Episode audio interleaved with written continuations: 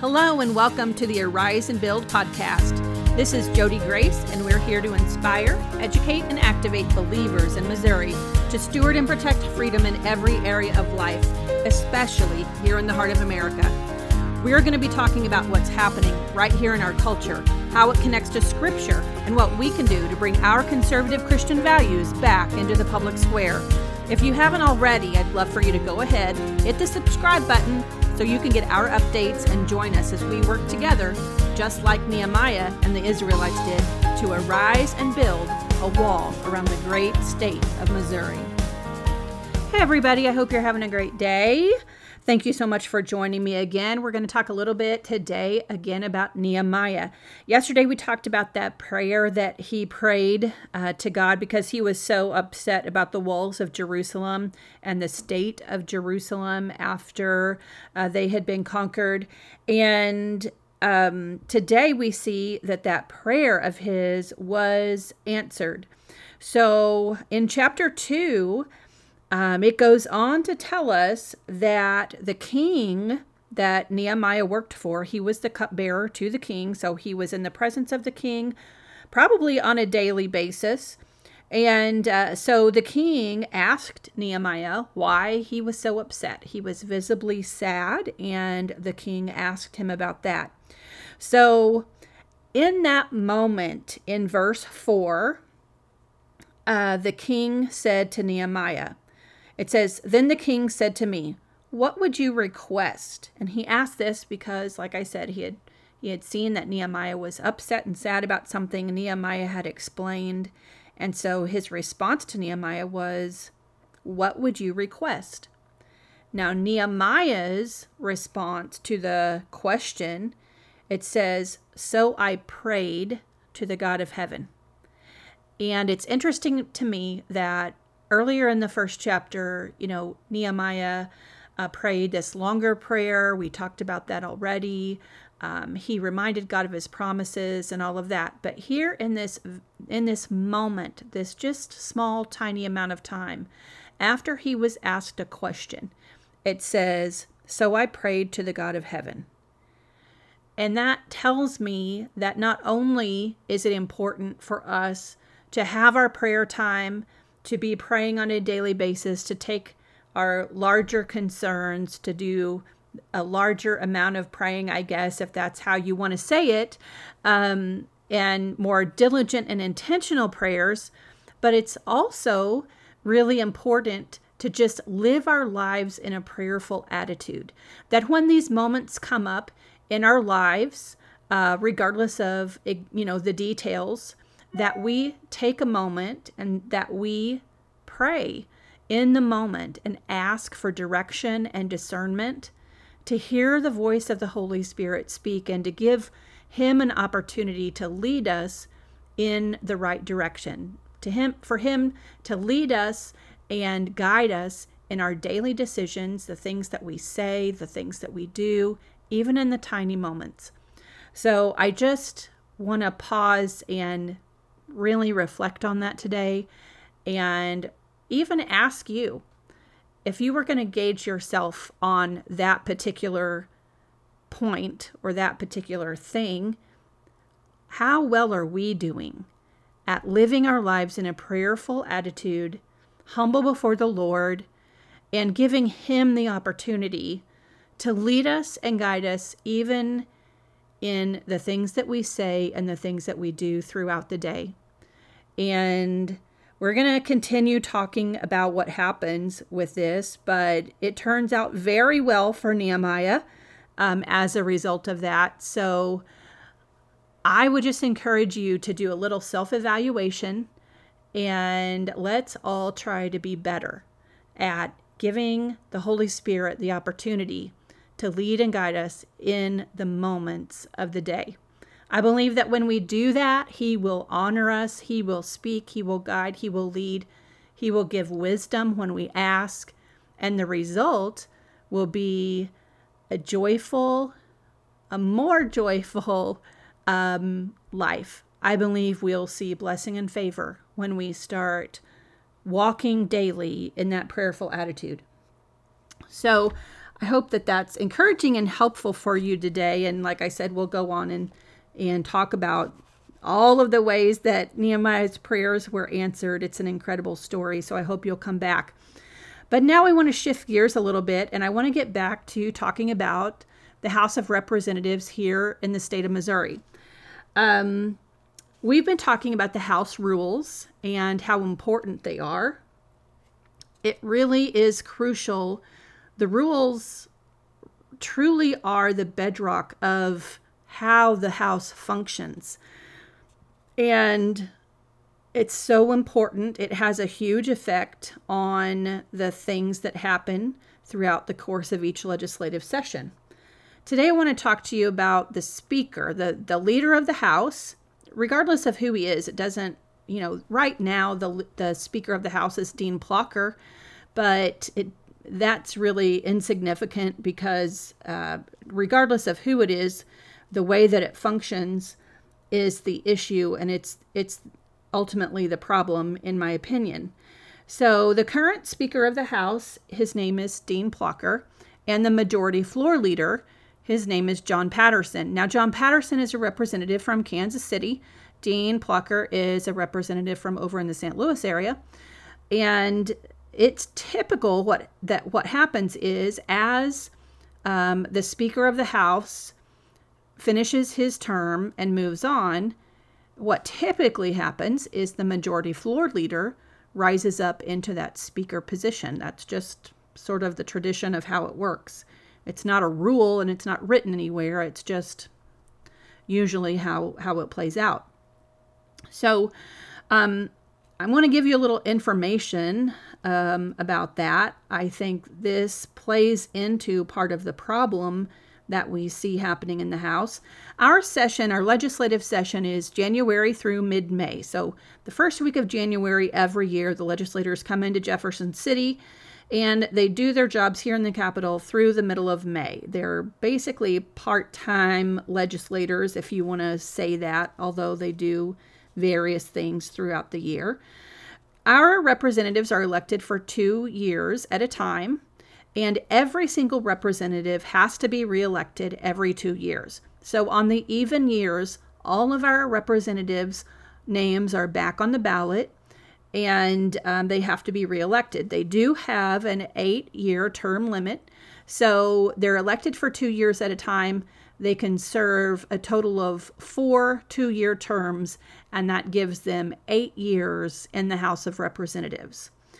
So, to right now we're in the fall of 2023. We just in May we finished our uh, legislative session of 2023, and like I said, Dean Plocher it was the speaker for that session. He was elected officially in January, right after they come to Jefferson City, Jefferson City to start the session. They, the representatives themselves, elect a speaker.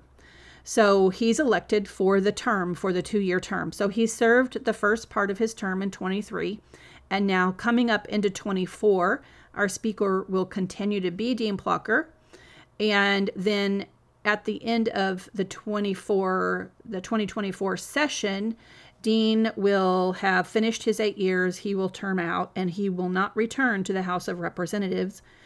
Um, Representative Plucker is actually running for lieutenant governor. So we'll see what happens there. But in the next year, after um, this upcoming session, then we will have a new Speaker of the House. So in 24, we will have elections for our representatives. There will be several who term out, and we will get brand new representatives, a set of them. That group that shows up as representatives in January of 2025 will officially elect the next Speaker of the House. That's when the official vote is taken for our next Speaker. The interesting thing is that just last week, uh, before veto session began, our Republican representatives caucused, which means they had a meeting Usually they caucus at the Capitol, sometimes they do it in other locations. At this particular time, it was at the Capitol. They were there for veto session. So they got together, they caucused, and this is how it happens on a regular basis for many, many sessions and terms. This is how it's been happening. During their caucus um, at veto session, just before a veto session, they actually had an election. The representatives themselves, the current representatives, elected not official not an official election, but they took a vote and they basically tapped John Patterson to be Speaker of the House. Now, the official election for John's speakership, if that's a word, um, won't take place until January of 2025. But it's September of 2023, and they've already had an election with the current representatives and basically tapped him to be Speaker in the 25 26 legislative term. Now, that's interesting to me because we have representatives who took part in the vote before veto session that won't even be representatives in 25 and then we'll because we'll have a new set they will term out we'll have a new we'll have new representatives to replace them but those new representatives coming in now they usually call them freshmen and i don't like that because that indicates that somehow they're lesser in the pecking order and truly that is how they operate but i don't like i don't like that if you elect um, Jane Smith, let's say, to be your representative, I don't care if it's her first term or her last term, she still is a representative. She still has as much power befi- behind her vote as anybody else does. But that's kind of the system. It's kind of like high school, honestly, in a lot of ways, unfortunately. But um, so we'll have different representatives voting on the official vote. But the rep the freshmen, the new representatives who come in in the spring of 2025 in January of 2025, they are going to be told, well, we've already elected John Patterson.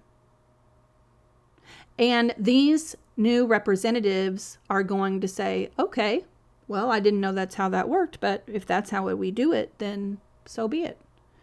They probably won't question. They'll be told what to do. They'll be told to vote for Patterson, and Patterson will become the new speaker. They they assume that the vote they took in September of 2023 is the last say that they don't have a voice in the 2025 official election for Patterson to be speaker. And like I said, it doesn't matter that it's Patterson. It I wouldn't care who it was um, the pro- part of the problem becomes that excuse me that our new freshmen our new representatives they just get told what to do they get told that this is how it's done this is how it's always been done and this is what we do so we're all going to vote for john patterson in january of 2025 and that's not actually in the rules it's just a tradition and it's harmful. It's really harmful and it sets this precedent up, and it's been happening for years and years now that the representatives just come in and they get told what to do. And they assume that it can't be another way.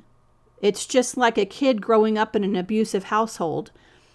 They assume that this is what love looks like. They assume that this is the way everybody operates, that this is how it's always been, so this is how it's always going to be.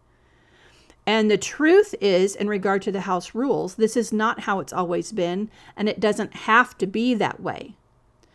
But the representatives just get told what to do, and they don't understand that they have a choice, and they don't understand that if they would band together, stand together, and make a change, it would actually be the best thing they could do. It would be better than any piece of legislation they could pass the best thing they could do for the state of Missouri is actually change the process. I believe personally that they could go to Jefferson City the next five years and not pass one other piece of legislation, and we'd probably be better off than we would be otherwise.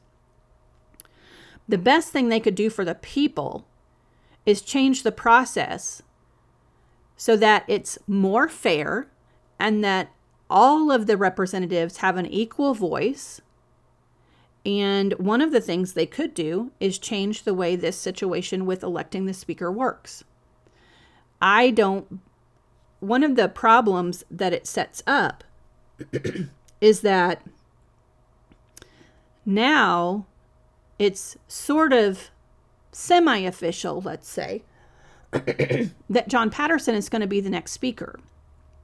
And because the rules are such as they are, now everybody knows that they need to basically suck up to John Patterson to get their chairmanships, to get their chairmanships on the committees that they want.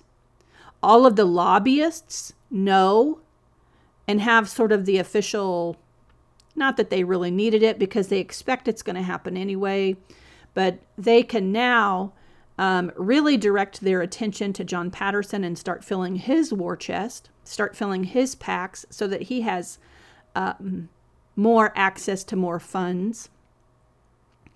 And that is part of the problem.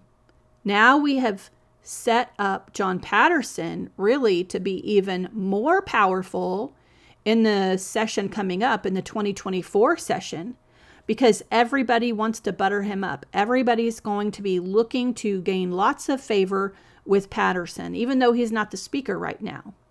And in fact, the speaker will have a lot of power in the first part of the uh, new session in 2024.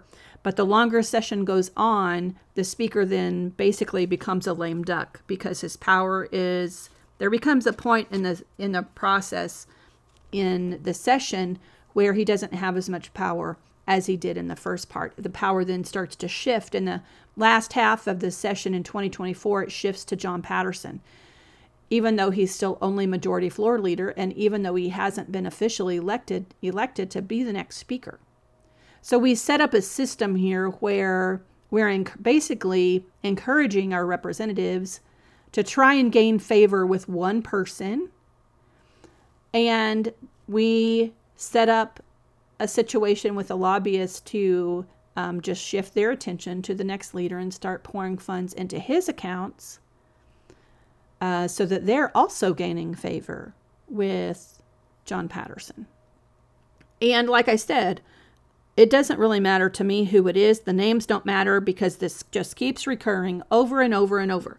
However, I will tell you that Representative Patterson was one of only, I believe, two Republicans to actually vote against the ban on the medical medicalized transitioning of our children here in Missouri. SB 49 passed this past legislative session. I was um, very thrilled, very happy about that. It's a ban on the medical transitioning of children under the age of 18. And John Patterson actually is only one of two Republicans who voted against that. And he will be the next Speaker of the House. I believe his career outside of the Capitol is that he's a surgeon. So he has a strong tie to the medical community. Maybe he felt obligated to vote in their favor versus voting to protect children. But it is a concern to me that he will be the next speaker. And um, beyond John Patterson himself, I believe it's a problem. The process itself is the problem. So I think that Missouri citizens have a right to know the truth. I believe you have a right to know the the how it's actually working and functioning. And this, I believe, is is a big problem in the Missouri House. The House rules, the way they elect the Speaker, the way they set things up for our representatives to really just be focused on seeking favor of leadership. Because in order for our representatives to get anything accomplished, they have to have the favor of leadership. If they don't, oftentimes, many times, they're punished there are repercussions. They don't get their bills moved forward. They don't get things, they don't get their priorities accomplished. And many, many, many, I would say the majority of our representatives that come to Jefferson City to represent their people, when they first come, when they're first elected, they have good intentions, they have passion issues. Those issues are part of the reason they got elected and they want to make a difference. They want to make a change. But if they don't bow to the speaker and then the majority floor leader, it's very difficult for them to actually be successful. And I think that's a real shame. So I hope that this is helpful for you. I would love for you to reach out to your legislator, to your representative. And if you don't know who that is or you don't know how to do that, you can um, click the link in the show notes. It'll take you to the blog, and I will help you accomplish that task.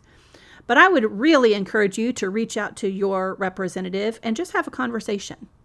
Ask if this is the way it happens. Ask the questions, see what they say and just start to build a relationship with your representatives here in Missouri's legislation. Hope that this is helpful. I hope you have a great day, and I'll talk to you soon. Hey, thanks for spending some time with me today. I really appreciate it. I hope you found it beneficial and valuable. I'd really encourage you in the next few days to pick up your Bible and grab the practical tools you need to arise and build. Don't forget to subscribe and check out the blog at jodigrace.com. I'll see you soon.